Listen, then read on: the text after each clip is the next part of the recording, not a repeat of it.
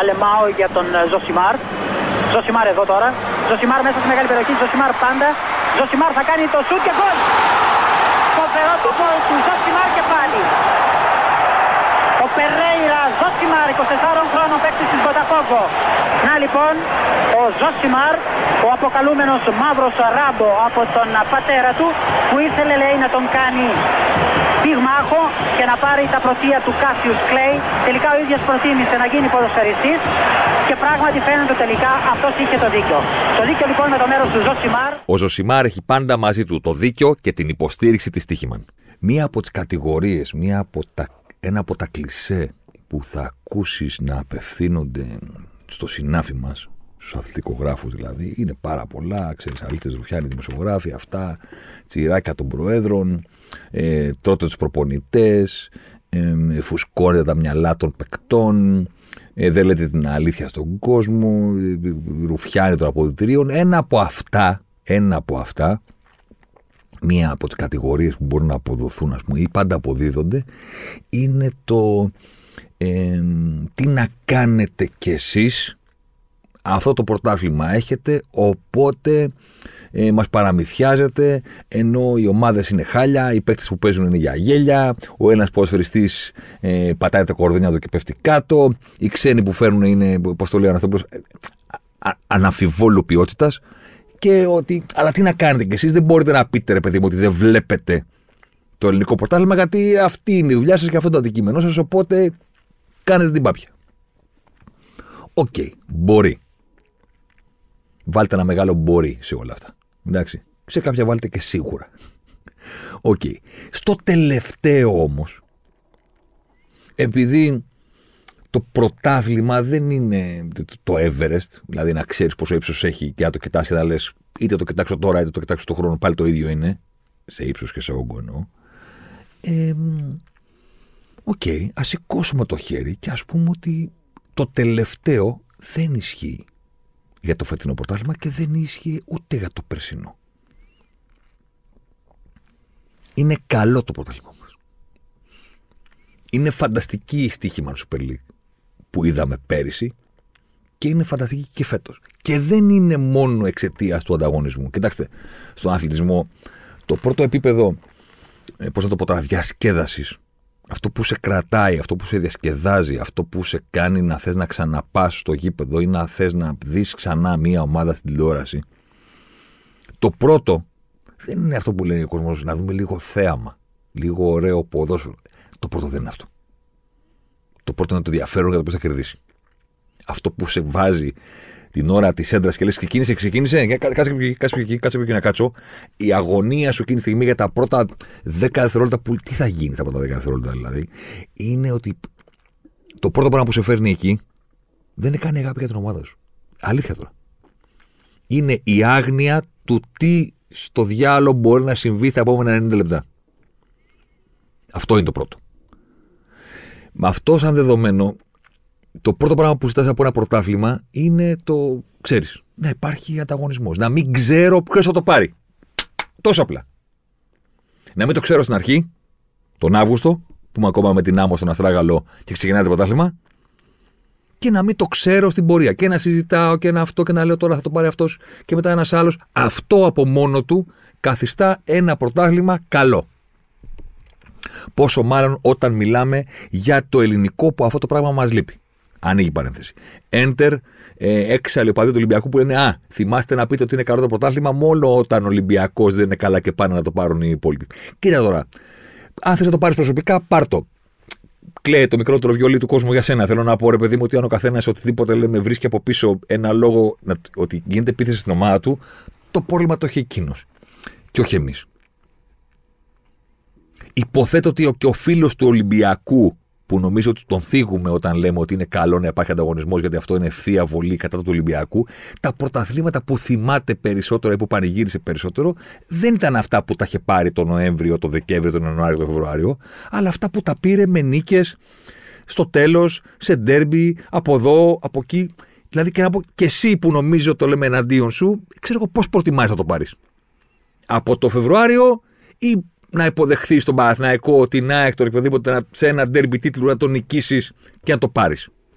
τι σου φαίνεται προτιμότερο; Δεν σου φαίνεται προτιμότερο να ξεκινάει ένα παιχνίδι να σφυρά διαιτητή και να λες; Έχουμε 90 λεπτά μπροστά μας που θα κρυθεί το πρωτάθλημα. Wow. Ένα είναι αυτό. Οπότε, ξέρεις, με βάση το γεγονός του πώς κρίθηκε η περσινή Super League και πώς πήγανε ομάδες με πιθανότητες για τίτλο ακόμα και στα playoff παραπάνω από δύο. Ναι. Έχουμε τικάρει το κομμάτι του υπάρχει ενδιαφέρον, υπάρχει ανταγωνισμός, δεν ξέρουμε ποιος θα το πάρει από την περσινή σεζόν. Και πάμε να το τικάρουμε και φέτος, γιατί από ό,τι φαίνεται πάμε να δούμε ένα ίδιο έργο. Δεν το λέω μόνο επειδή ο Παναθηναϊκός είναι και φέτος όπως και πέρυσι πρώτος, γιατί είναι πρώτος με άλλες διαδικασίες. Θέλω να πω, όχι με μεγάλο σερί όπως το έκανε πέρυσι. Το έχει κάνει διαφορετικά ο Παναθηναϊκός φέτος. Σε κάθε περίπτωση όμως είναι και πάλι αυτό στην πρώτη θέση. Αλλά και πάλι βλέπουμε ομάδες και λέμε: Ωραία, πρώτος ο Παναθηναϊκός θα το πάρει; Για να δούμε. Θα αντέξει ή δεν θα αντέξει. Θα, η Άκη θα συνέλθει ή δεν θα συνέλθει. Ο Ολυμπιακός τι έγινε; Ο Πάοκ, Πάοκάρα, τε, τέσσερα. Πάμε να τικάρουμε και φέτος το ίδιο κουτάκι του ανταγωνισμό ενδιαφέρον. Δεν ξέρουμε, δεν είμαστε σίγουροι για το ποιος θα το πάρει. Το δεύτερο που το παραγνωρίζουμε, ρε γάμο του, είναι ότι, OK, okay, εντάξει, δεν είμαστε Premier League. Okay. Δεν βλέπουμε κακό ποδόσφαιρο. Δεν είναι κακές οι ομάδες μας πλέον. Το βροντοφωνάζω από πέρυσι σε κάθε ευκαιρία. Δεν είναι τέλειες, σίγουρα. Αλλά δεν είναι κακές. Οι τέσσερις ομάδες, οι τέσσερις μεγάλοι που πέρυσι υποτίθεται, όχι υποτίθεται, Παναθυναϊκό και ΑΕΚ πάλεψαν για το πρωτάθλημα μέχρι τελευταία αγωνιστική. Ο Ολυμπιακός μπήκε στα πλειόφια για να το πάρει και εκείνος. Ο Πάαχ λίγο πιο πίσω. Και οι τέσσερις ομάδες είχαν σημαντικά προτερήματα στον αγωνιστικό χώρο. Και αδυναμίες. Δεν ήταν ίδιες, δεν ήταν όλες στο ίδιο ράφι, αλλά όλες σου έδιναν πράγματα να συζητήσεις και δεν ήταν ομάδες που τις ξεπετούσες σε 15 δευτερόλεπτα. Όπως συμβαίνει σε πάμπολες σεζόν στον παρελθόν που έλεγες Ποιος αυτή, άστο, μην ασχολείσαι. Μην ασχολείσαι, ρε, μου για γέλια. Δεν, δεν έχουν αυτό, δεν έχουν εκείνο, έχουν αλλάξει πέντε. Άστο. Μην ασχολείσαι. Δεν ήταν τέτοιες ομάδες. Φέτος δε, νομίζω ότι το καταλαβαίνετε όλοι, αν εξαιρέσουμε την ΑΕΚ, η οποία ήταν εξωφρενικά καλή πέρυσι και αυτή τη στιγμή για διάφορους λόγους που δεν της παρούσει έχει κατέβει ένα σκαλοπάτι πιο κάτω, οι υπόλοιποι διατήρησαν τις, τα πλεονεκτήματα που είχαν και έχουν προσθέσει κι άλλα. Ο Παναθηναϊκός είναι καλύτερος. Ο Ολυμπιακός είναι καλύτερος, πιο σοβαρός. Ο Πάοκ το ίδιο. Καλές είναι η ομάδα μας. Καλά ντέρμπι βλέπουμε. Δεν βλέπουμε ντέρμπι του 0-0 μία φάση. Δεν βλέπουμε ντέρμπι που λέει ο speaker ε, παιχνίδι τακτικής και κάθε ομάδα κοιτάει να εξουδετερώσει τα ατού του αντιπάλου της, παιχνίδι κέντρου, μονομαχίες. Λίγα πράγματα μέχρι στιγμής δυσκολεύονται να πλησιάσει μία ομάδα την περιοχή του άλλου. Δεν δυσκολεύονται επειδή είναι δύσκολο, δυσκολεύονται επειδή δεν ξέρουν να το κάνουν και δυσκολεύονται επειδή είναι ομάδες οι οποίες έχουν προπονηθεί για να κάνουν το ανάποδο, να εμποδίζουν τον αντίπαλο να φτάσει. Οπότε όταν έχει τη ώρα να το κάνουν εκείνες, ε, άστο. Καμιά ατομική ενέργεια, κανένα στημένο, να κάνει κανένα λάθος κανένας αντίπαλος, τέτοια πράγματα. Καλές είναι οι ομάδες μας. Καλό πρωτάθλημα βλέπουμε. Φανταστική στοίχημα Super League. Και ενδιαφέρον και το πιο σοκαριστικό αποτέλεσμα της σεζόν μέχρι σήμερα. Έχουν ολοκληρωθεί 10 αγωνιστικές, μένουν 3 για φινάλε πρώτου γύρου. Ανοίγει η παρέθεση, καταλαβαίνετε ότι έρχεται η ανασκόπηση της σεζόν με τα στοιχεία της ΟΠΤΑ. Χαμός. Να δούμε, να δούμε τι έχουν κάνει οι ομάδες και οι παίκτες φέτος. Κλείνει η παρένθεση. Και σίγουρα το νούμερο ένα αποτέλεσμα μέχρι στιγμής είναι το Ολυμπιακό Σπάοκ 0-4. Και όχι, δεν είπα λάθος το σκορ. Γνωρίζω ότι το σκορ είναι Ολυμπιακό Σπάοκ 2-4. Αλλά δεν έγινε 1-0, 1-1, 1-2, 1-3, 2-3, 2-4. Έγινε 0-4. Στήθηκε ο κόσμος στις τηλεοράσεις του, Ολυμπιακοί, Παοκτσίδες και λοιποί ουδετέροι, που λέγει και ένας παλιός, Καθίσανε μπροστά και είδανε 0-1, 0-2, 0-3, 0-4. Ναι, μπήκανε και δύο γκολ μετά. το σοκαριστικό, το τι συμβαίνει, το τι βλέπω, ήταν η στιγμή που ο Πάοκ έβαλε τέταρτο γκολ στο Καρασκάκι και προηγήθηκε 0-4 στο 78. Και μετά είπε, εντάξει, παίξτε και εσύ λίγο τώρα. Και πήγε ο Φορτούνης με το πείσμα του, ξέρεις, ελληνικό στοιχείο, ας πούμε, και περιβραχιόνια και όλα αυτά, να πει εντάξει, μπορεί να βάλουμε και εμείς ένα γκολ, μήπως βάλουμε και ένα δεύτερο. Αυτό. Αλλά το είδαμε το μάτσα από την αρχή. Και είδαμε τον Μπράουκ να προηγείται με 4-0 στο καιρό Καρασκάκη. Και όλοι Ολυμπιακοί, Παοκτήδε, Παναθναϊκοί Αέξιδε και τίποτε Αριανοί και λοιποί συγγενείς είπαν what the, τι σοκ. Σοκ από πού και να το πιάσεις. Εκτό από ένα πράγμα να το πιάσεις. Γιατί κάπως θα πει και γιατί σοκ, ρε φίλε. Να σε ρωτήσω από τότε που άνοιξε το καινούριο Καρασκάκη, ποια είναι η μέρα που ήταν περισσότερο διπλά. Ο Πάοκ.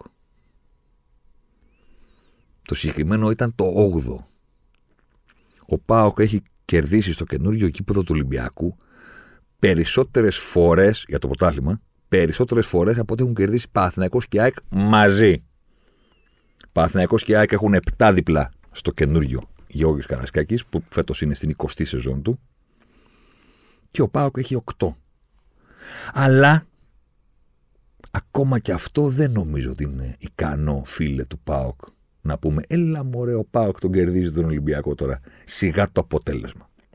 Γιατί ακόμα και υπό αυτό το πρίσμα να το δεις, οκ. Όλα τα διπλά του ΠΑΟΚ μέχρι αυτό της Κυριακής ήταν με ένα γκολ διαφορά. Όλα τα αποτελέσματα, όλες οι νίκες του δικεφάλου στο Γιώργος Καρασκάκης είναι ή 0-1 ή 1-2. Δεν υπάρχει άλλο αποτέλεσμα. Ένα-δύο παντελής Κωνσταντινίδης ή πενταλής, όπως τον έλεγε ο φίλος μου ε, ο Δημοτικός. 0-1 Ήβιτ. Το 10 τελευταία χρονιά κόκαλη που κάνει δύο νίκες ο Πάοκ. Επί του Ολυμπιακού. Τον κέρδισε και στην κανονική διάρκεια και στα playoff. Που είχε πάει ο Ολυμπιακός και είχε καταρρεύσει και είχε βγει πέμπτος, τελευταίος στη διαδικασία το playoff. Φωτοβολίδα Περέιρα στο γάμα 1-2. Βούξεβι αυτόν γκολ 0-1. Μιχάη κεφαλιά playoff 0-1. Πέρυσι. Αυτόν γκολ Σοκράτης. Χάμες. Σουτάρα Νάρεϊ ένα-δύο. Δεν, μοιάζουν όλα αυτά. σαν αίσθηση, σαν αποτύπωμα. Με το 0-4 προηγείται ο Πάοκ στο Φάληρο επί του Ολυμπιακού και κάνει γενιές και γενιές Πάοξίδων να πούν αυτό πρέπει να είναι αυτό που μας έχουν πει ότι έκανε κάποτε η ομάδα του Κούδα. Παλιά, κατά τα σγραφάς δοξασίες Παοξίδων ότι κάποτε κατέβηκε η αρμάδα του Πάουξ στο Φάληρο και βάλε τέσσερα γκολ στον Ολυμπιακό στο γήπεδο του. Τόσο καλός ήταν ο τότε Πάοξ, σου λέει ρε παιδί μου, κατάλαβες; Και περνάνε από τότε γενιές και γενιές που δεν το έχουν δει, που το έχουν ακούσει, που το έχουν διηγηθεί, που τον Κούδα τον ξέρουν μόνο ε, παλέμαχο, μόνο μορφή της τούμπας, μόνο θρύλο και σου λέει. Και τώρα έχουν το δικό τους. 0-4 δεν είναι το ίδιο με τα προηγούμενα διπλά. Επίσης, επειδή μιλάμε και για ποδόσφαιρο, είναι άλλο πράγμα αρέσει να γράψεις 0-4. Υπάρχουν πολλοί τρόποι. Ακόμα και το 0-4, ακόμα και το 0-4, υπάρχουν τρόποι να το γράψεις που ξέρεις. Δεν μοιάζουν όλοι μεταξύ τους. Οι, οι παοξίδες θα θυμηθούν και θυμήθηκαν σίγουρα ότι η μεγάλη τους νίκη την Κυριακή, ας πούμε, έχει το ίδιο σκορ με το θρίαμβο τον ανεπανάληπτο επί του Ολυμπιακού στον τελικό της Νέας Φιλαδέλφιας με Μπάκεβιτς προπονητή του Πάοκ, ο οποίος έκανε το κορυφαίο σήκωμα κυπέλου, γιατί με το ένα χέρι σήκωρε το κύπελο για να τον δουν οι Ολυμπιακοί το τι πήρε με τον Πάοκ και με το άλλο χέρι ξεκούμπορε ταυτόχρονα το σακάκι. Δηλαδή αυτά δεν γίνονται όχι στο σινεμά, όχι δεν τα κάνει ο Μπέκαμ και ο Κλίντον που μου λέγατε ότι θύμισα Γεωργίου με τον Κλίντον για αυτά που λέγατε τον Μπέκαμ. Δείτε πώς σηκώνει ο Ντούσαν το κύπελλο στη Φιλαδέλφια δεν έχει ξαναγίνει στην ιστορία. Ξεκουμπώνει το σακάκι με το ένα χέρι και με το άλλο σηκώνει το κύπελλο για να μην κάνει ζάρα στο πέτο. Ασύλληπτα πράγματα. Ακόμα και εκείνο το 4-2 έχει βάλει ο ΠΑΟΚ freak γκολ Έχει χάσει ο Ολυμπιακός freak ευκαιρίες. Δεν στερώ το, το, το τρόπαιο από τον ΠΑΟΚ. Μην τρελαθούμε. Απλώς θέλω να πω ότι ακόμα και εκείνο το ματς το βλέπεις και λες ρε παιδί μου ότι είναι ένα μάτς στιγμών. Το βάζει ο εγκομίτης, το χάνει ο Αλεξανδρής. Καταλαβαίνετε, θέλω να πω. Τώρα τα θέματα μπορεί να είναι και τυχαία γιατί δεν έχω κάτσει να το ξαναδώ το παιχνίδι. Αν και το, το θυμάμαι σαν χθες, ας πούμε, να συμβαίνει. Το τωρινό, αυτή η τεσσάρα της Κυριακής, δεν μιλάμε για στιγμές δεν μιλάμε, έβαλε ο Περέιρα ή ο, ο Νάρεϊ ε, τον γκολ του αιώνα στο φάληρο, γιατί στο φάληρο μόνο έτσι μπορείς να νικήσεις. Άμα σου τάρει, ξέρω εγώ, έξω την περιοχή και πάλι πάει στο γάμα, ας πούμε. Και τους ξεράνει όλους. Δεν έγινε αυτό. Ο ΠΑΟΚ έκλεισε το πρώτο ημίχρονο μπροστά στο σκορ. Ο Ολυμπιακός είχε μία καλή στιγμή, αυτή του Ποντένσε, που ήταν πολύ κοντά ο Κοτάρσκι για να τη βγάλει στο δεύτερο δοκάρι. Είναι από κοντά η εκτέλεση του Πορτογάλου, αλλά είναι κοντά και ο τερματοφύλακας. Προηγείται 0-1. Ο Πασχαλάκης εκεί έχει μεγάλη ευθύνη. OK. Okay. Όπως είπα και στις αναλύσεις που έχουν γίνει στο Πόρκο 4, στη λήξη του ημιχρόνου, 0-1 Ολυμπιακός Πάοκ, η ενέργεια στη μεγάλη περιοχή είναι 9 Ολυμπιακός, 13 Πάοκ. Δεν είναι. Κάναμε μια αντεπίθεση και το βάλαμε. Έβαλε ο Βούξεβιτς ένα αυτογκολ σε ένα κόρνερ και πάμε να το κρατήσουμε. Ξεκίνησε το παιχνίδι, οι γηπεδούκοι μπήκανε και κάνανε νέα ανέργεια στην περιοχή μας και εμείς οι φιλοξενούμενοι είχαμε 13. Σε μία από αυτές το βάλαμε κιόλας. Και guess what, το βάλαμε και με τον τρόπο με τον που είχαμε σχεδιάσει. Παίζουμε όλο το παιχνίδι από εκείνη την πλευρά. Γιατί ο Γίγας Λουτσέσκου, ρε παιδί μου, στρατηγός, έφυπο χωρί γενναίε στρατηγές που γράφει και κάτω από το άγαλμα του κολοκοτρόνη σταδίου. Αυτός, παιδί μου, δείχνει με το χέρι και πάνε οι παοξίδες όπου τους πει. Στον τοίχο, στον τοίχο, στον κρεμό, στον κρεμό, στη θάλασσα, στη θάλασσα. Και λέει, τι έχουν οι αντίπαλοι από εκεί, ροντινέ ή φορτούνι. Ωραία, έχουμε δύο επιλογές. Η μία επιλογή είναι να δούμε πώς θα, το θα παίξουμε άμυνα πάνω στο, στον καλύτερο δεξιό εξτρέμ του πρωταθλήματος ενώ με την μπάλα στην επίθεση και το φορτούνι που είναι αυτός που είναι. Και η άλλη επιλογή είναι λοιπόν, άκου να δεις, δεν θα παίξουμε άμυνα. Θα πάμε πάνω τους. Να παίξουν αυτή η άμυνα. Για να δούμε ότι μπορεί να αμυνθεί. Άστο το. Αυτό είναι μια απορία. δεν μπορεί. Δεν ξέρει, δεν θέλει, δεν είναι προγραμματισμένος να το κάνει. Δεν δίνει το, τη δυνατότητα κατασκευαστή. Εντάξει, έχει κατασκευάσει κάτι άλλο. Είναι πάντα αυτή η επιλογή. Το ποδόσφαιρο πάντα σου δίνει την επιλογή. Έχει βλέπεις κάτι μπροστά σου. Πάντα υπάρχουν δύο τρόποι να, να το αντιμετωπίσεις. Και πάντα, σχεδόν, σχεδόν πάντα μάλλον, αυτοί οι δύο τρόποι αντιμετώπισης του αντιπάλου, των προτερημάτων ή όλων αυτών των πραγμάτων είναι πάντα χωρισμένοι σε δύο κατηγορίες. Στον reactive και στον proactive. Στον συντηρητικό και το φιλόδοξο. Ή βλέπεις το Ροντινέι Φορτούνης και λες λοιπόν, εσύ δεν θα ανέβεις στη σέντρα και θα, εσύ θα βοηθάς συνέχεια να τους περιορίσουμε και έλα αλληλοκάλυψη. Και όταν ο ένας κλείνει μέσα θα βγαίνει ο άλλος. Και δύο ώρες τακτική για το πώς θα αμυνθούμε.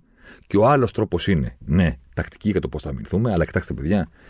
Λοιπόν, από εκεί θέλω να, να τρέχετε και να μην σταματάτε.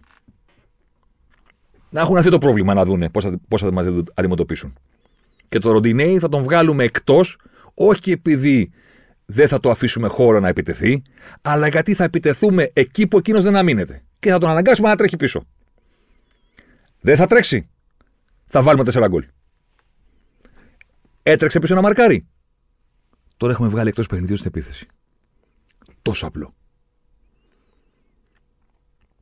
Όταν έβγαζε η Μπαρσελόνα με τη Ρεάλ, κάποτε και ο Κριστιανό Ρονάλντο ήταν στα δεξιστή, πώς το λένε, στην αριστερή πλευρά της επίθεσης της Ρεάλ Μαδρίτη, όλες οι ομάδες του κόσμου λέγανε τι θα κάνουμε από την πλευρά που παίζει ο Πορτογάλος. Όταν έπαιζε με την Παρσελώνα όμως, ο Γκουαρδιέλο τι έλεγε; Τι θα κάνετε εσείς με τον Ντάνι Έλβε. Θάρρος.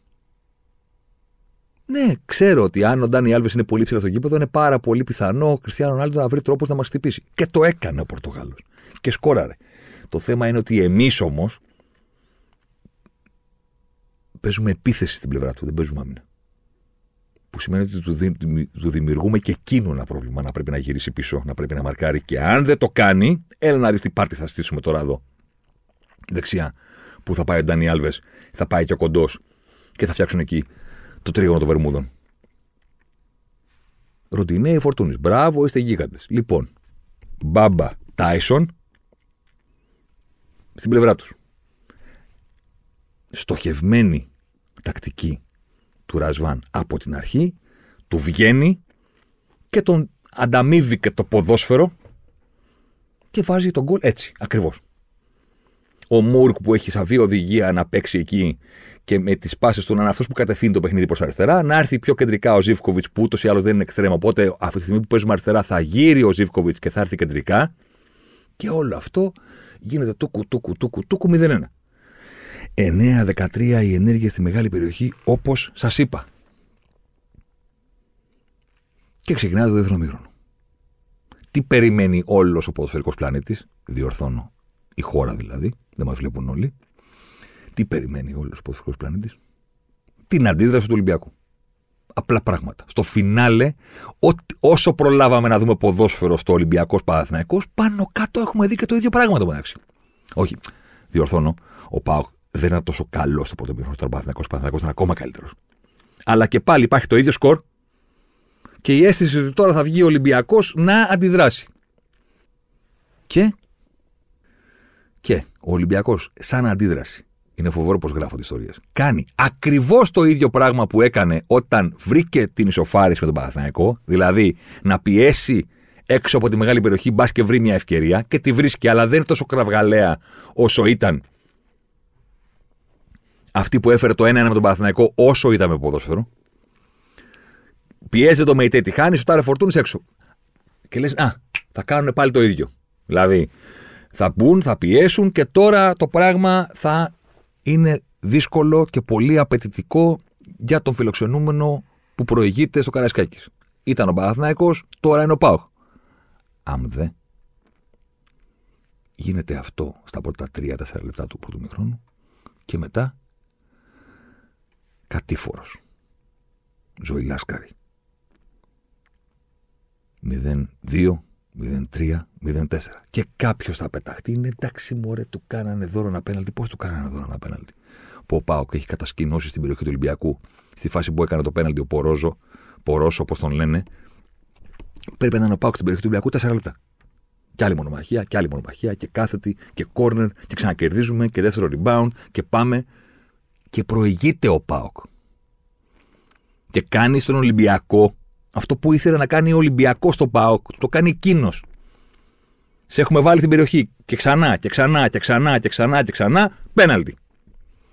Αυτό, άμα το πει σε κάποιον ως φάση του δευτέρου μηχρόνου, θα πει Ε, ο Ολυμπιακός το έκανε σωστά. Με την πίεση, με τον κόσμο, έκλεισε τον αντίπαλο που προηγείται στην περιοχή του. Αυτός ήταν και λίγο φοβικός γιατί έχει το σκόρ υπέρ του και μία, δύο, τρεις κέρδισε πέναλτι. Αν δε, το κάνανε οι άλλοι.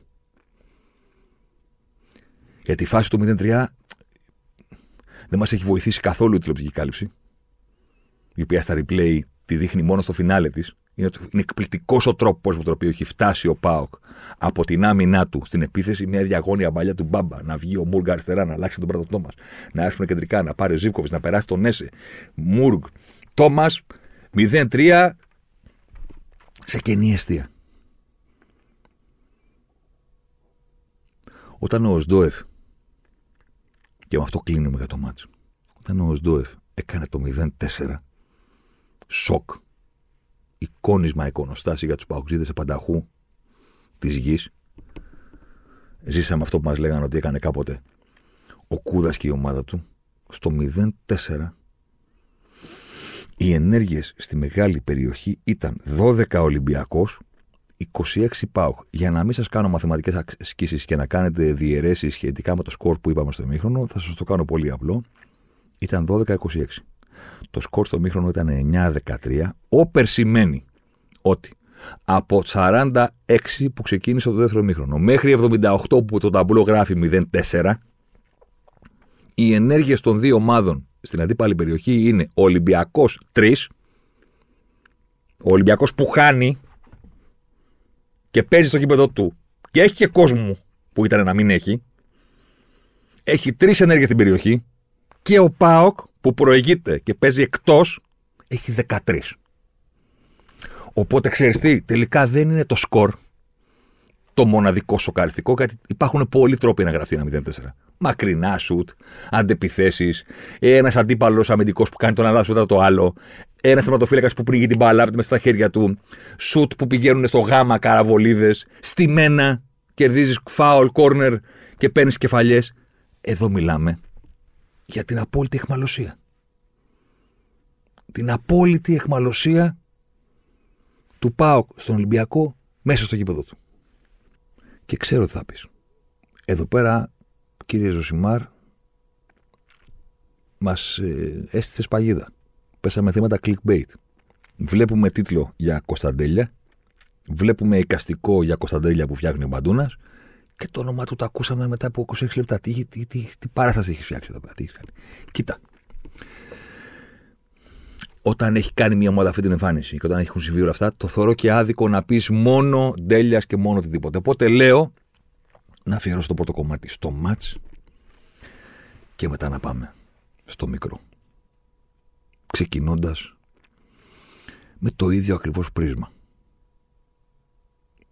Ότι ρε εσύ, είναι ανίκητο το ρημάδι το ποδόσφαιρο. Είναι ανίκητο το ρημάδι το ποδόσφαιρο, ρε παιδί μου. Ανοίγεις τη τηλεόραση και δεν μπορεί κανένας να σε προτιμάσει και παρόλα αυτά το βλέπεις μπροστά σου και λέει Ολυμπιακός Πάοκ 0-4. 0-3 εμπροκειμένο. Ποιος μπορεί να σε προτιμάσει για αυτό που θα δεις τη στιγμή που παίρνει την μπάλα ο Κωνσταντέλια αριστερά από την περιοχή και αποφασίζει, ρε παιδί μου, Μέγα Αλέξανδρος να φορέσει την περικεφαλαία και να περάσει το γρανικό ποταμό. Δηλαδή να, να το φτιάξει όλο αυτό το πράγμα μόνος του, ρε παιδί μου. Κατά πάνω τους. Πώς το λένε. Ποιος μπορεί να σε προτιμάσει ότι θα τη δώσει.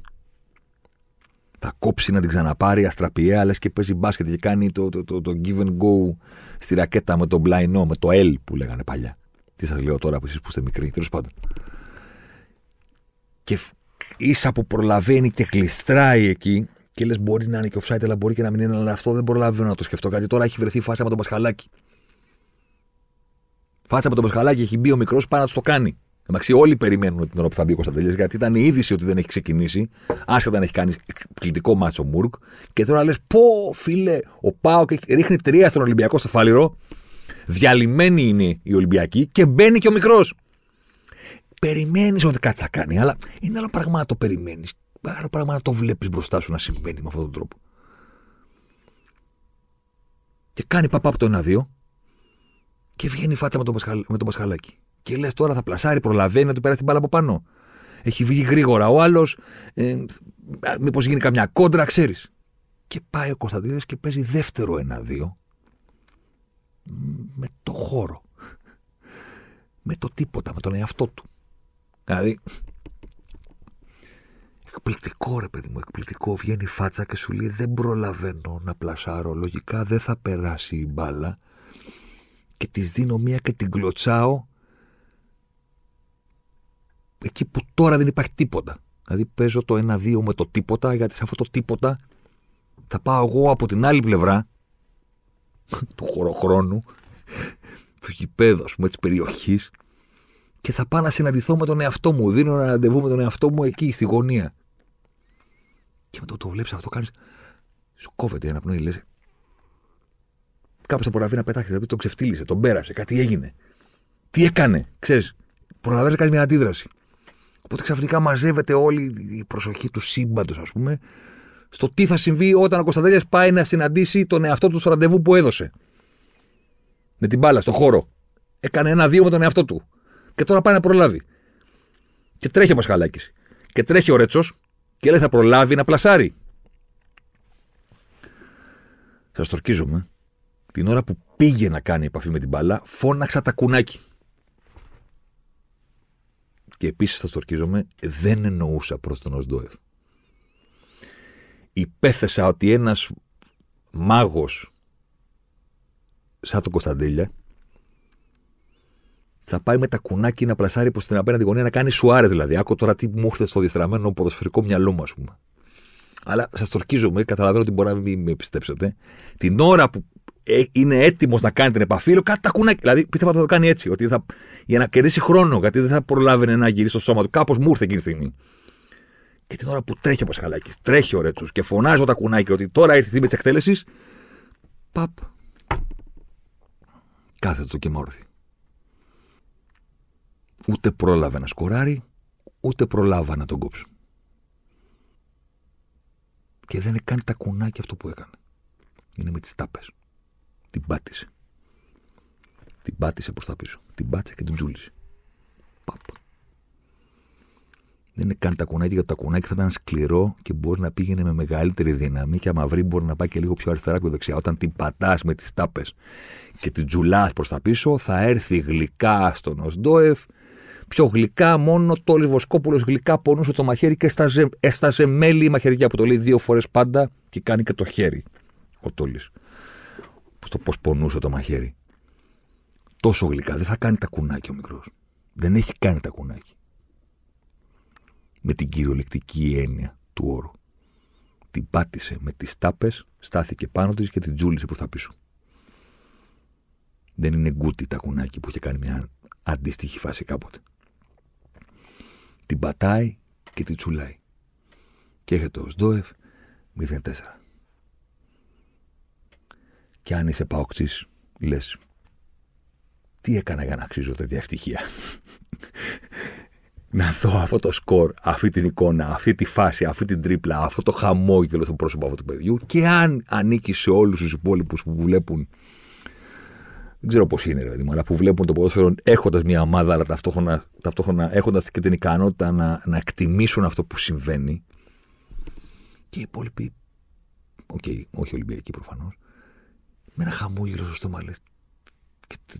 Τις κόρες διεσταλμένες στα μάτια λες, τι έκανε. Τι έγινε τώρα. Το οποίο ναι, θα ήταν το τι έκανε, αν ακόμα και αν ήταν 0-1 ο Πάοξ το 93.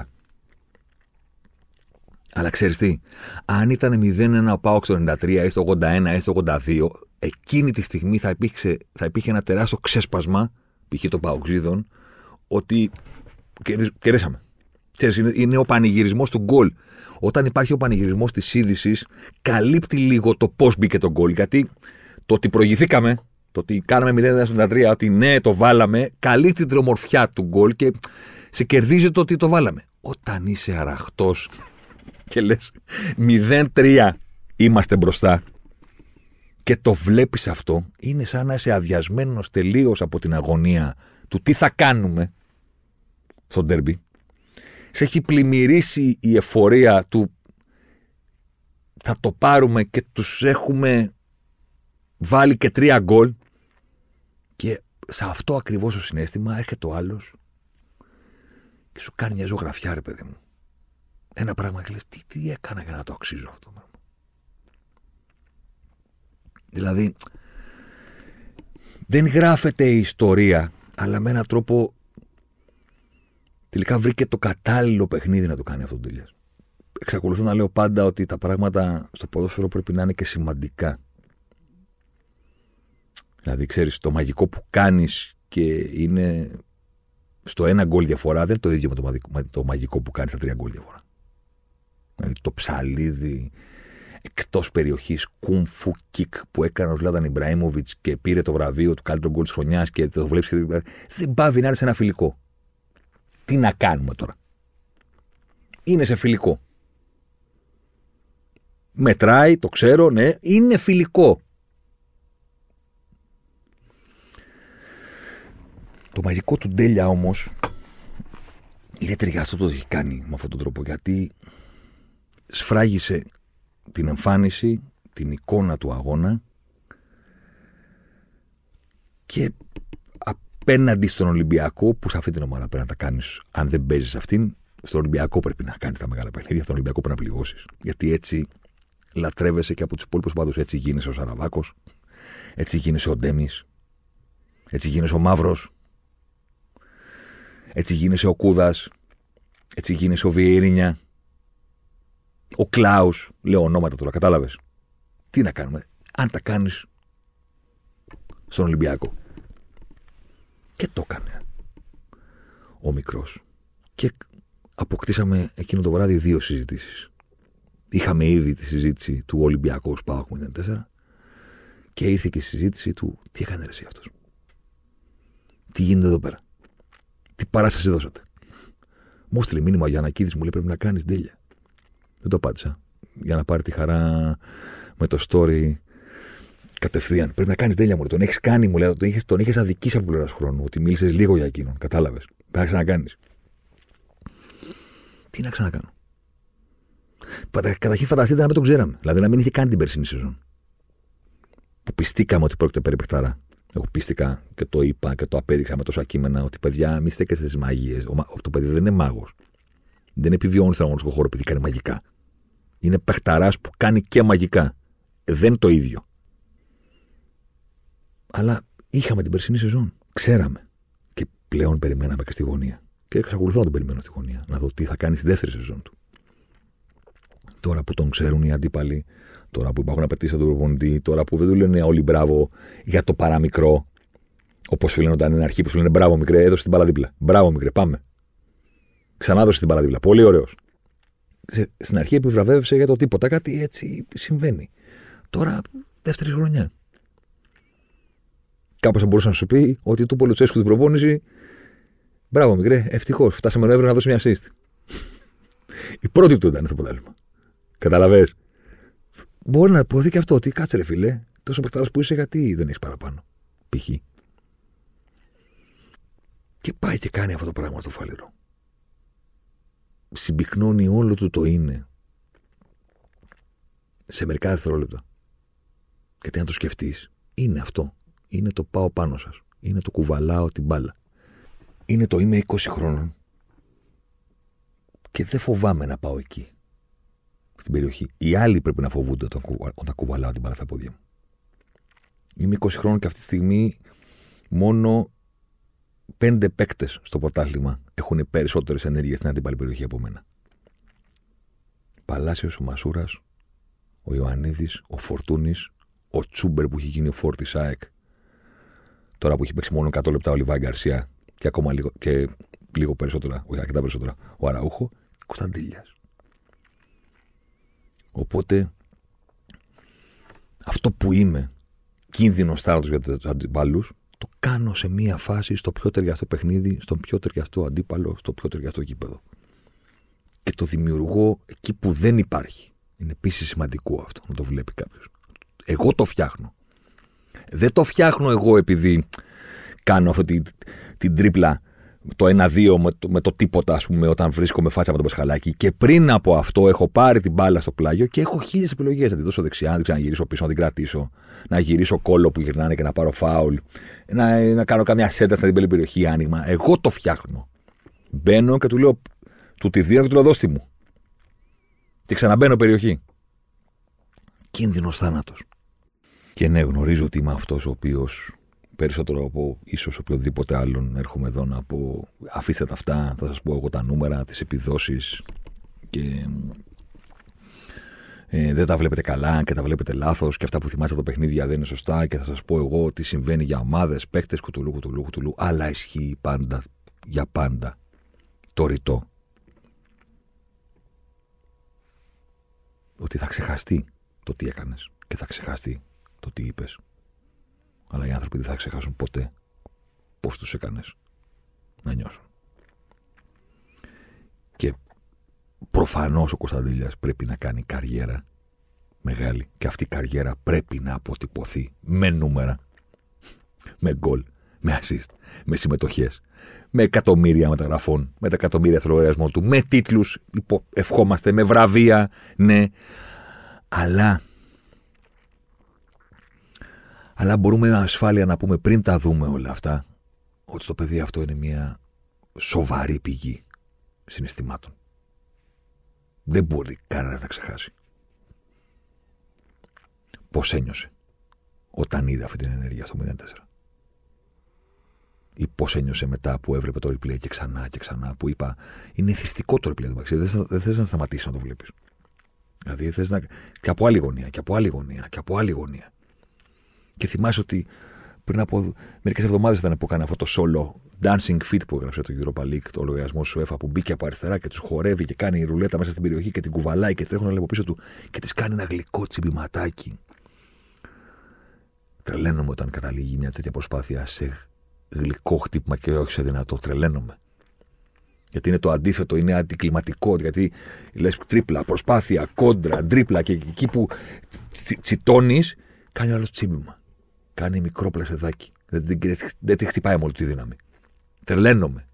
Και το κάνει χαμηλά και τους αφήνει όλους άγαλμα και πηγαίνει η ρουφιάνα και το χτυπάει δοκάρι και έξω. Και λες, ναι, δεν μπήκε, αλλά εκείνη τη στιγμή άμα είχα ρε παιδί μου αυτούς τους μετρητές που έχουν τα smartwatch, τα, τα έξυπνα και μετά, έβαζα μετά το 90 λεπτό. Ξέρεις, να το δω και να δω τους παλμούς της καρδιάς μου και το τι ξέρω εγώ, εκρίνει ο εγκέφαλός μου, ας πούμε. Υπάρχει περίπτωση αυτή τη στιγμή να μην καταγράφει επειδή η μπάλα δεν μπήκε. Είναι άλλου είδους εφορία. Είναι άλλου είδους συνέστημα από τελικά τη στιγμή του γκολ, σωστά. Είναι κάτι άλλο, είναι κάτι διαφορετικό. Είναι μια άλλη παραγωγή συναισθήματος. Αυτό που έγινε, ας πούμε, τώρα σε αυτή τη φάση, δεν είναι το ξέσπασμα του το βάλαμε και κερδίζουμε. Το βάλαμε στι και κάναμε μεγάλη ανατροπή με την Αμπερτίν, ξέρω εγώ, ή οτιδήποτε, ή την... τους Γερμανούς που το βάλε κουλιαράκι, ας πούμε, στο τέλος και πανηγυρίζουμε. Είναι κάτι άλλο. Φωτιά στο λιμάνι, ρε παιδί μου. Να θυμάσαι ξανά όσο είχαμε κάνει τις φωτιές, θα πω τη φωτιά στο λιμάνι. Αυτό είναι μικρός αυτή τη στιγμή. Είναι... Ξέρω ένα παιδί που μου λέει πως ξέρει. Φωτιά στο λιμάνι, ρε παιδί μου. Φωτιά στα μάτια του, φωτιά στον τρόπο που αγωνίζεται. Φωτιά και στη δική μας την προσμονή πάει να χτίσει αυτός κάτι πάρα πολύ σπάνιο. Κάτι που αυτοί που με ακολουθείτε και με παρακολουθείτε χρόνια και σας ευχαριστώ πάρα πολύ γι' αυτό. Θυμάστε να το λέω The Messi Effect. Δεν λέω ότι είναι Messi. Μην προτρέξετε. Λέω ότι χτίζει κάτι φοβερά δύσκολο στο ποδόσφαιρο. Φυτεύει στο μυαλό μας την πεποίθηση ότι πρέπει να τον βλέπουμε όταν παίζει γιατί κάτι θα μας χαρίσει. Αυτό που έλεγα με διαφορετικό τρόπο ότι όταν έχει μέση τηλεόραση πρέπει να βλέπετε πάντα μέση. Αυτό εννοούσα. Ότι δεν μπορεί να έχει, να έχει μέση ζωντανά τηλεόραση και να βλέπεις κάτι άλλο αποκλείεται αυτό κάτι άλλο να μπορεί να σου προσφέρει αυτό που μπορεί να σου προσφέρει ο Μέση. Δεν ξέρεις πότε. Μπορεί όχι. Μπορεί ναι. Δεν ξέρεις ποιο λεπτό το αγώνα. Δεν ξέρεις πώς. Αλλά κανένας άλλος δεν μπορεί να το βλέπει 90 λεπτά και να, να υπάρχει πάντα η πιθανότητα να κάνει κάτι μπροστά σου το οποίο θα είναι συγκλονιστικό. Ξαναλέω, δεν λέω ότι ο Κωνσταντέλια είναι εκεί. Λέω όμως ότι τόσο μικρός άγουρος, πάει με αυτό που έκανε πέρυσι το πεσμένος κάτω, βρίσκομαι και είμαι εξαπλωμένο και κάνω κοντρόλ, δεύτερο κοντρόλ και την κάνω παπ δίπλα στον Άρη. Και έχει το άστρο μικρός και του το βάζει ο Νάρη στο μάτς. Γιατί αν αυτό το μάτς, αν αυτή η φάση δεν γίνει γκολ, δεν είναι το ίδιο ρε παιδί μου, κατάλαβες. Είναι ένα ζουγκλερικό, αλλά δεν είναι το ίδιο όταν γίνεται γκολ. Και το κάνει. Και ρε τι έκανε αυτός, ρε τι έγινε εδώ. Ε, Ζωσιμάρ, και σα αρέσει για πες μας τα στοιχεία της όπτα τι λένε, είναι καλός ή μόνος ζωγκλερικά κάνει; Και λέω εγώ, παιδιά, και ευκαιρίες δημιουργεί και κουβαλήματα μπάλας έχει και περιοχή πατάει. Δεν υπάρχει το πακέτο αυτό. Το, το, το, το παίχτης είναι τρομερός. Πόρε φίλε, και ξεκινάει η σεζόν. Και δεν είμαστε τόσο τρελαμένοι μαζί του, γιατί τον συνηθίσαμε πέρυσι. Έκανε και λίγο προβληματικό φινάλε μαζί με τον Μπάουκ. Ο Ντέλιας στη σεζόν. Άσχημα playoff ο Πάουκ. Δεν ξέρω αν έκανε άσχημα playoff ο Πάουκ επειδή ήταν πεσμένος ο Ντέλιας ή επειδή ήταν πεσμένος ο Πάοκ, δεν φάνηκε ο μικρός. Σε κάθε περίπτωση, εντάξει. Μας ενθουσίασε, μπράβο, είσαι γίγαντας, προχώρα. Δεν έχουμε τρελαθεί φέτος στη σεζόν με σένα. Δεν ξεκινάμε με σένα τις κουβέντες μας.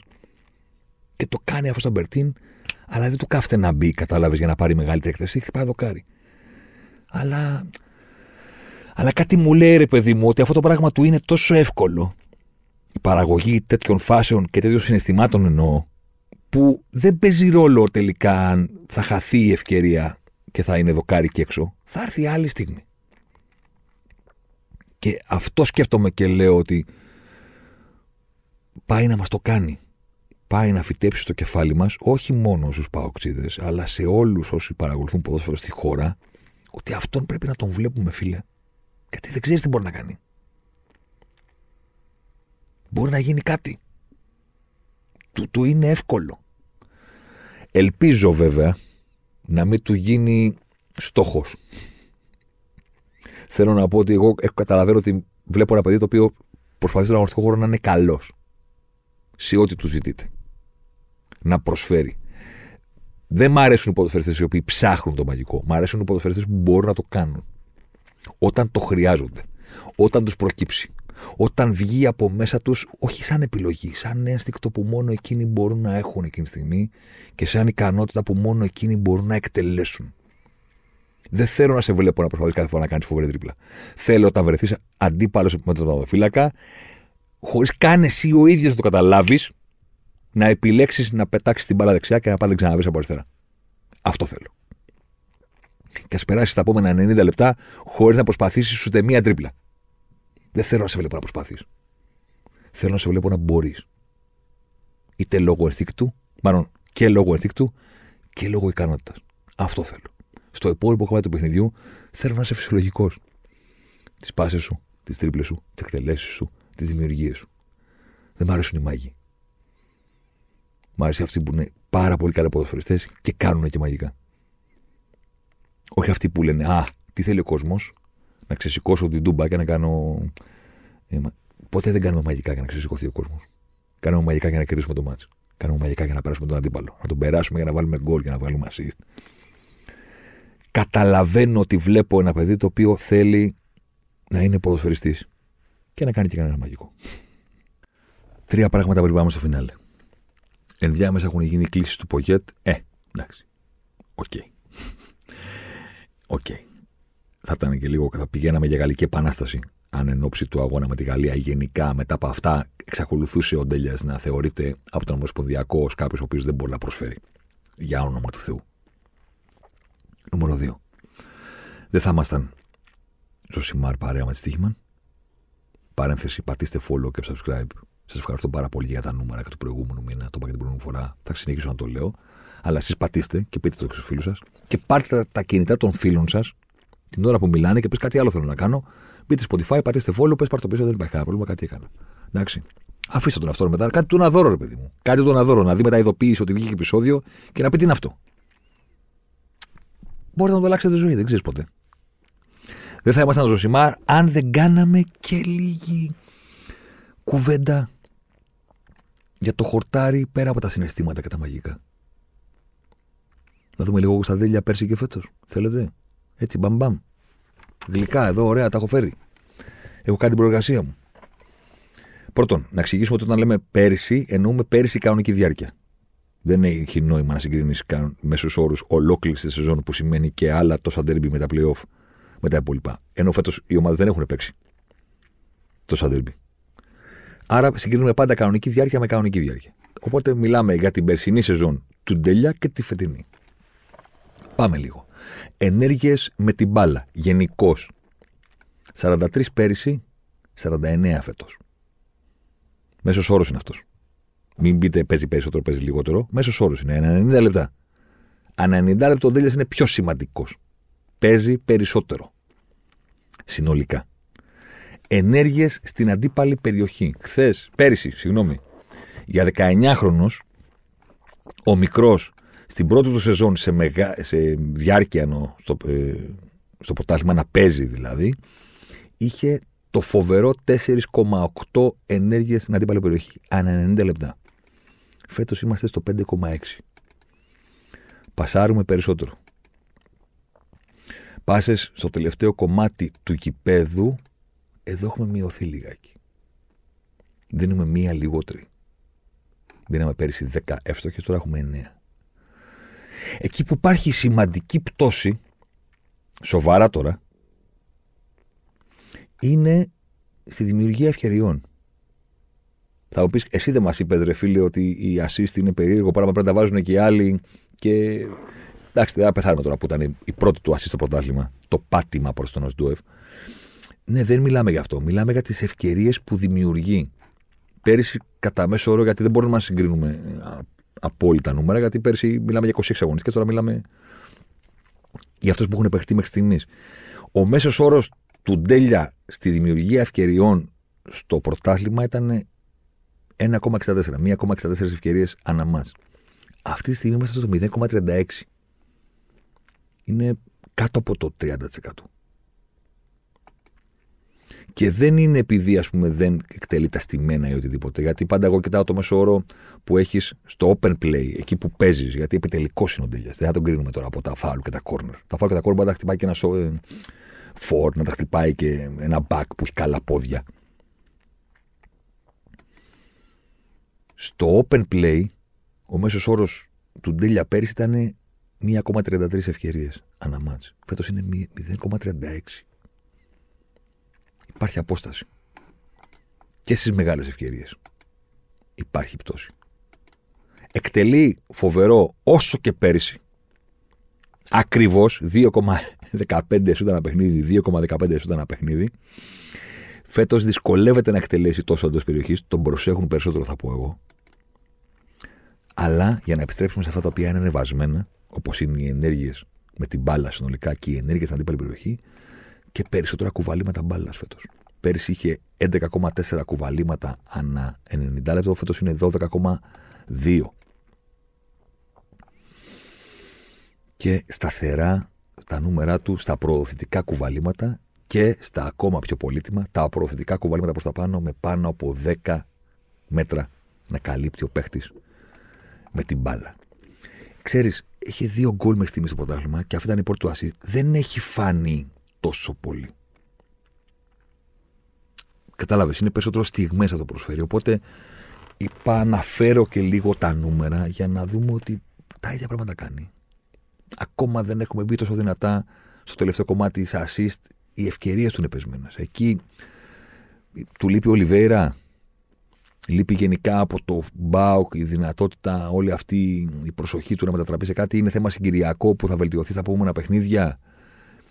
Ξαναλέω, δεν είναι το θέμα η μία assist. Η πρώτη που ήταν αυτή η ιστορική, ας πούμε. Είναι το ότι δεν δημιουργεί τόσο πολύ όσο δημιουργούσε πέρυσι. Πέρυσι έφτασε κάποια στιγμή, κάποια στιγμή σεζόν ο Κωνσταντέλης ήταν στους πέντε πρώτους πρωταθλήματος και στα κουβαλήματα μπάλας και στη δημιουργία ευκαιριών και συνέργεια στην αντίπαλη περιοχή. Και γι' αυτό έλεγα, παιδιά, δεν είναι. Ε, πάρτε σοβαρά την περίπτωσή του. Το παιδί κάνει φοβερά πράγματα στον αγροτικό χώρο. Είναι φοβερό πακέτο να το έχεις αυτό και να είσαι στην περιοχή και να κουβαλάς την μπάλα από χαμηλά και να φτιάχνεις ευκαιρίες. Δεν είναι απλή ιστορία. Δεν είναι ωραίο στο μάτι, αέρινος και μικρός μόνο. Έξα μια ματιά και στο open play, εκεί που πέρυσι ο Κωνσταντέλιας ε, κάνουμε αυτή τη μέτρηση, ξέρετε, που συγκεντρώνουμε τη συμμετοχή στο open play των παικτών με όλους τους τρόπους. Δηλαδή, τρεις τρόποι. Ο ένας είναι να εκτελέσεις εσύ, και ξαναλέω, μιλάμε για open play, κάλτε τα στήμενα. Ένας τρόπος να εκτελέσεις εσύ.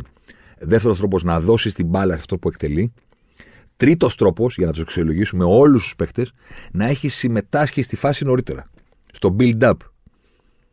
Δηλαδή τη δίνεις εσύ στον Τάκη, ο Τάκης τη δίνει στο Μάκη και ο Μάκης βάζει γκολ. Με τον παλιό τρόπο μέτρησης μπορούμε να μετρήσουμε μόνο αυτό που έδωσε την πάσα, δηλαδή που έφτιαξε την ευκαιρία ή αν μπει γκολ που έδωσε την assist, και να μετρήσουμε μόνο αυτόν ο οποίος εκτελεί, είτε γιατί έβαλε τον γκολ, είτε απλά, απλά καταγράφεται η τελική του. Με το build-up μετράμε και αυτούς οι οποίοι συμμετέχουν στο open play στο να χτίζονται ευκαιρίες.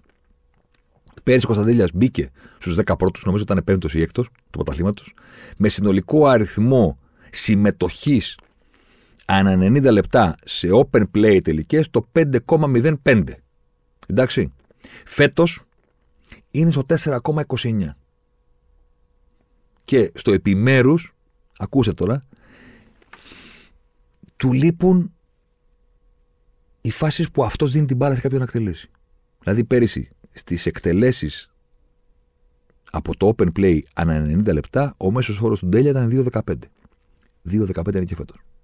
Στο build-up πέρυσι ήταν 1,70 ο μέσος όρος του, φέτος είναι 1,79. Και λίγο τσιμπημένος προς τα πάνω. Εκεί που βλέπεις προς τα κάτω την πτώση είναι πόσες φορές το open play ο Ντέλιας δίνει την μπάλα σε κάποιον που εκτελεί.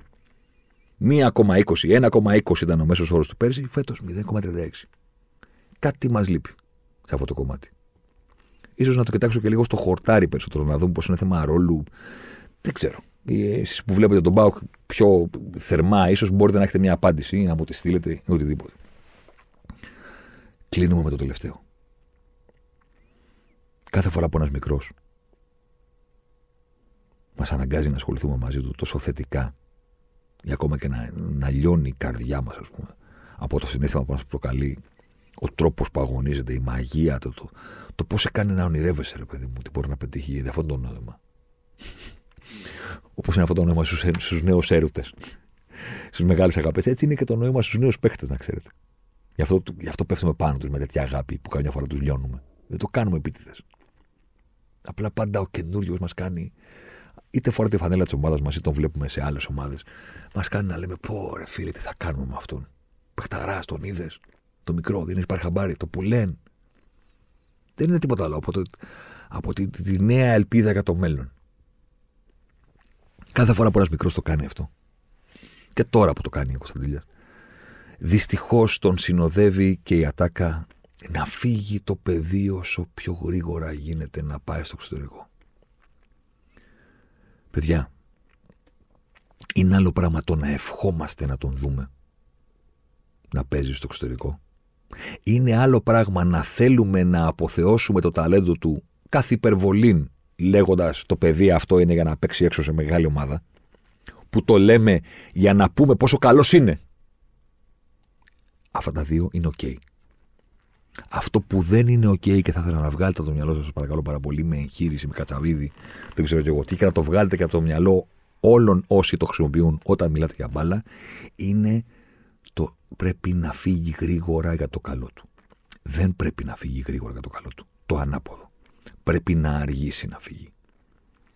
Όσοι έφυγαν γρήγορα σε αυτές τις ηλικίες 19, 20, 21, έφεραν λεφτά στα ταμεία της ομάδας τους, έβαλαν λεφτά στο δικό τους τραπεζικό λογαριασμό γιατί κάνανε προφανώς καλύτερο συμβόλαιο και έγιναν χειρότεροι ποδοσφαιριστές σε πολύ σύντομο χρονικό διάστημα, σε μια πολύ κρίσιμη ηλικία για εκείνους. Γιατί, γιατί πήγαν ανέτοιμοι στο εξωτερικό και δεν έπαιξαν. Και όταν είσαι 20 χρόνων, πιστέψτε με, δεν θα αναπτυχθείς καλύτερα στην ομάδα της Γερμανίας από ό,τι θα αναπτυχθεί στον Μπάουκ. Στον Μπάουκ θα αναπτυχθείς καλύτερα.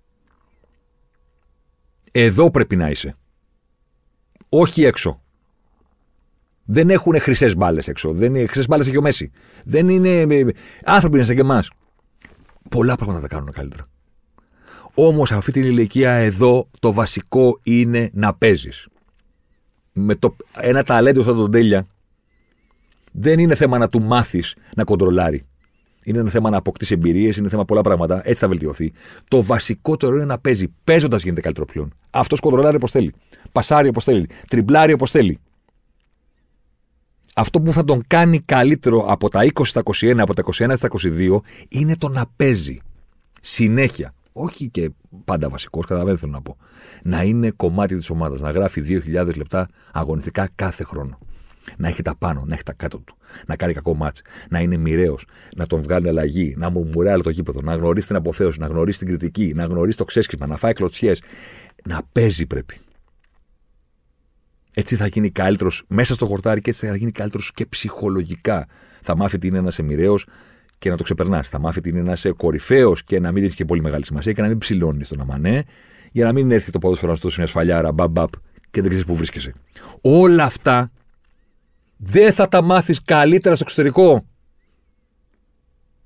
Θα τα μάθεις καλύτερα εδώ. Στον ΠΑΟΚ, στον Ολυμπιακό, στην ΑΕΚ. Δεν βάζω τις υπόλοιπες μικρές ομάδες γιατί παλιότερα συνέβαινε αυτό. Παλιότερα έμεναν οι παίκτες στον Πανιόνιο και στην ΑΕΛ και στην Ξάνθη και στον Ηρακλή και παντού για πάρα πολλά χρόνια και γίνονταν φοβερά σπουδαίοι σε αυτές τις ομάδες και μετά πέραν μεταγραφή. Έτσι συνέβαινε γιατί ήταν το λογικό για να πας στον Μπάουκ, για να πας στον Μπάουκ, στον Ολυμπιακό, στον Παναθηναϊκό, στην ΑΕΚ, έπρεπε να ήσουν κάτι στην ομάδα σου πριν. Δεν πήγαινες με πέντε εμφανίσεις. Να σε πάρουμε τα άλλα 20 χρόνων. Γινόσουν κάτι στον Πανιόνιο. Σαραβάκος έσωσε τον Πανιόνιο σε δύο μπαράζ. Όχι μία. Δύο φορές πήγε ο Πανιόνιο σε μπαράζ για να μείνει στην κατηγορία και τον έσωσε ο Σαραβάκος μικρό παιδί. Τι να μασίσει μετά από τον Παναθηναϊκό, άμα έχει κρίνει τη σωτηρία μιας ομάδας δύο φορές σε μπαράζ. Κάντε τη μικρογραφία τώρα και βάλτε τη δική μας την ομάδα, τον ΠΑΟΚ δηλαδή, στη θέση του Πανιωνίου. Και στη θέση του Παναθηναϊκού, της μεγάλης ομάδας, βάλτε το εξωτερικό. Πρέπει να γίνεις πρώτα κάτι στον ΠΑΟΚ. Και το εξωτερικό εκεί θα είναι. Δεν λέω να έρθει πρόταση και να μην φύγει το παιδί. Μπορεί να φύγει, μπορεί και όχι. Λέω ότι το πρώτο πράγμα που πρέπει να τον νοιάζει είναι να παίζει. Αν είναι να πάει στην Όριτ και να φύγει με το πρώτο μαγιό η Όριτ για την επιστροφή στη Championship και σε λένε Τζόλι, αυτή τη στιγμή είσαι χειρότερος παίκτης από ό,τι ήσουν. Δεν σου έχει κάνει καλό. Είσαι χειρότερος. Η, η χρηματιστηριακή σου αξία στο ποδόσφαιρο είναι χειρότερη. Η ψυχολογία σου είναι χειρότερη. Και προσπαθείς να ξανασηκωθείς στη Γερμανία κτλ, κτλ, κτλ. Δεν σου έκανε καλό αυτή η διακοπή. Στο Βαγιάννη δεν έκανε καλό. Ή τώρα ξαναπέζει. Στον Αλεξανδρόπουλο έκανε καλό ή τώρα ξαναπέζει και φτιάχνει το όνομά του.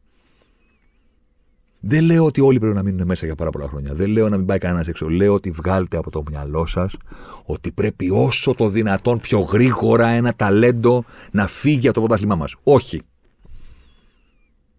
Αν είναι να πάει κάπου που δεν τον υπολογίζει κανένας γιατί είναι ένας ακόμα. Ο Τζόλης, ο Κωνσταντέλιας στον Μπάουκ δεν είναι ένας ακόμα. Είναι το διαμάντι της ομάδας.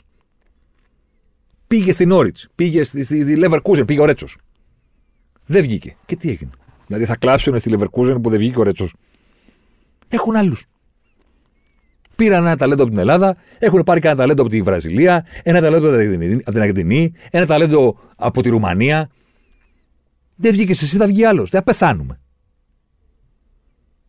Ο Πάοκ θα πεθάνει για να σε βγάλει.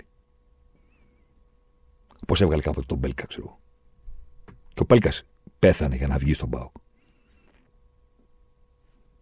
Εδώ είναι το ταξίδι.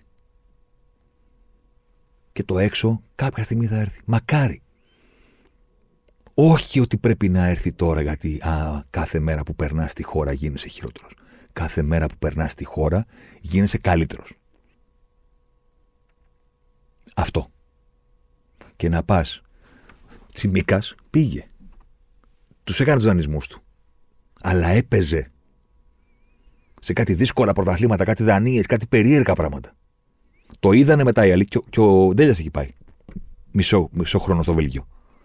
Το έχει κάνει το έξω. Το να είσαι μόνος σου, να μην ξέρεις κανέναν, να μην έχει φραπέ και φρέντο στην παραλία. Το έχει κάνει αυτό. Αυτό είναι χρήσιμο, ναι. Αλλά παιδιά, να παίζεις οπουδήποτε. Και όταν θα έρθει η ώρα να σε πάρει η Λίβερπουλ, θα το εκτιμήσει το ότι έπαιξες εκεί. Και γύρισες και ξανά έκανες. Και δεν θα πει Α, είναι 24-25. Θα σε πάρει και 25. Δεν είναι ότι άμα μεγαλώσει ο Ντέλια και φύγει από τα 20, ότι πλέον θα έχει καφέ το τρένο. Γιατί έτσι, όταν όποιος το υποστηρίζει αυτό, ότι πρέπει να φύγεις μικρός, είναι σαν να λέει. Ξέρεις τι, τώρα που είναι μικρός και θα τους γυαλίσει ότι είναι παιχταράς, να τον πάρουν τώρα γιατί δεν πρόκειται να παίξει. Οπότε να τον πάρουν μικρό γιατί μετά 25 θα τους φανεί χειρότερος. Δεν πάει έτσι, φίλε. Το θέμα δεν είναι να σε πάρουν επειδή φαίνεσαι καλός για την ηλικία σου. Το θέμα είναι να σε πάρουν γιατί είσαι καλός. Τελεία. Και στι θέσει του Κωνσταντέλια, που οι ποδοσφαιριστές στο εξωτερικό κάνουν όργια ω επιτελικοί, σουτάρουν, πασάρουν, σκοράρουν, κάνουν τα πάντα. Κάνε τα πρώτα στον Μπάοκ, σε βάθος χρόνου, όχι σε ένα μάτς. Και εσύ και όλοι. Κάνε τα πρώτα στον Μπάοκ και θα έρθει η ώρα. Θα έρθει η ώρα. Μην πας τώρα να κάνεις προπονήσεις επειδή δίθεν, δίθεν εκεί οι προπονήσεις είναι καλύτερες. Και να βλέπεις όλα τα παιχνίδια από την κερκίδα, τυλιγμένα με κουβέρτα. Και να μην παίζεις ποτέ. Και μετά βρες μάνατζερ μια άλλη ομάδα να πάω δανεικό, να σωθώ κάτι εδώ πέρα δεν με βάζουν. Και ξαφνικά το επόμενο συμβόλαιο είναι χειρότερο από αυτό που πήρες. Οπότε τελικά και τι λένε όλοι, εντάξει, Μωρή, και τώρα τι μας λες, δεν με σκεφτείτε για τα λεφτά. Τα λεφτά δεν είναι τώρα μόνο. Δεν είναι τώρα μόνο. Θα έρθουν και καλύτερα συμβούλια και καλύτερα συμβούλια και καλύτερα συμβούλια. Κάνε το σωστά. Δεν ξέρω τι θα κάνω μικρός. Μακάρι να μείνει. Να το χορτάσουμε, να γίνει κομμάτι του ΠΑΟΚ, να έχουμε τρει-τέσσερι σεζόν από εκείνον γεμάτες, να λέμε έπαιξε, δεν έπαιξε, ανέβηκε, κατέβηκε. Ήταν παιχταράς εκεί, μετά αυτά που λένε, ξέρεις, πήρε τον αμανέ ψηλά και. Να, να, να, να ζήσει όλα αυτά και να τα ζήσουμε και εμείς μαζί του. Μακάρι να μείνει. Μπορεί και να φύγει. Βγάλτε από το κεφάλι σας. Το τρέχα, φύγε, μικρέ όσο είναι νωρίς. Μια χαρά είναι η ομάδα μας. Μια χαρά είναι η φετινή στοιχεία μας Super League. Μια χαρά είναι οι προπονητές. Καλό έχει κάνει στον Ιωαννίδη ο Γιωβάνοβιτς. Καλό του έκανε που έμεινε στον Παναθηναϊκό και δεν πήγε κάπου αλλού να πιάνει, να δείχνει κτλ. Ναι, προφανώς το Γιακομάκη έκανε καλό που έφυγε. Άλλο παράδειγμα. Αλλά σε άλλη ηλικία. Όταν είσαι μικρός πρέπει να είσαι εδώ. Καλούς προπονητές έχουμε. Και στις τέσσερις μεγάλες ομάδες. Καλή δουλειά κάνουν. Δεν είναι να πούμε στους μικρούς φύγε, είσαι σε ένα καφενείο. Αυτό ήταν ο σήμερα αυτής της εβδομάδας παρέα φυσικά με τη Στίχημαν στο προφίλ της οποίας μπορείτε να μας βρείτε μαζί και με άλλο πάρα πολύ ενδιαφέρον περιεχόμενο και μην ξεχνάτε follow και subscribe. Ευχαριστώ. Ραντεβού την επόμενη.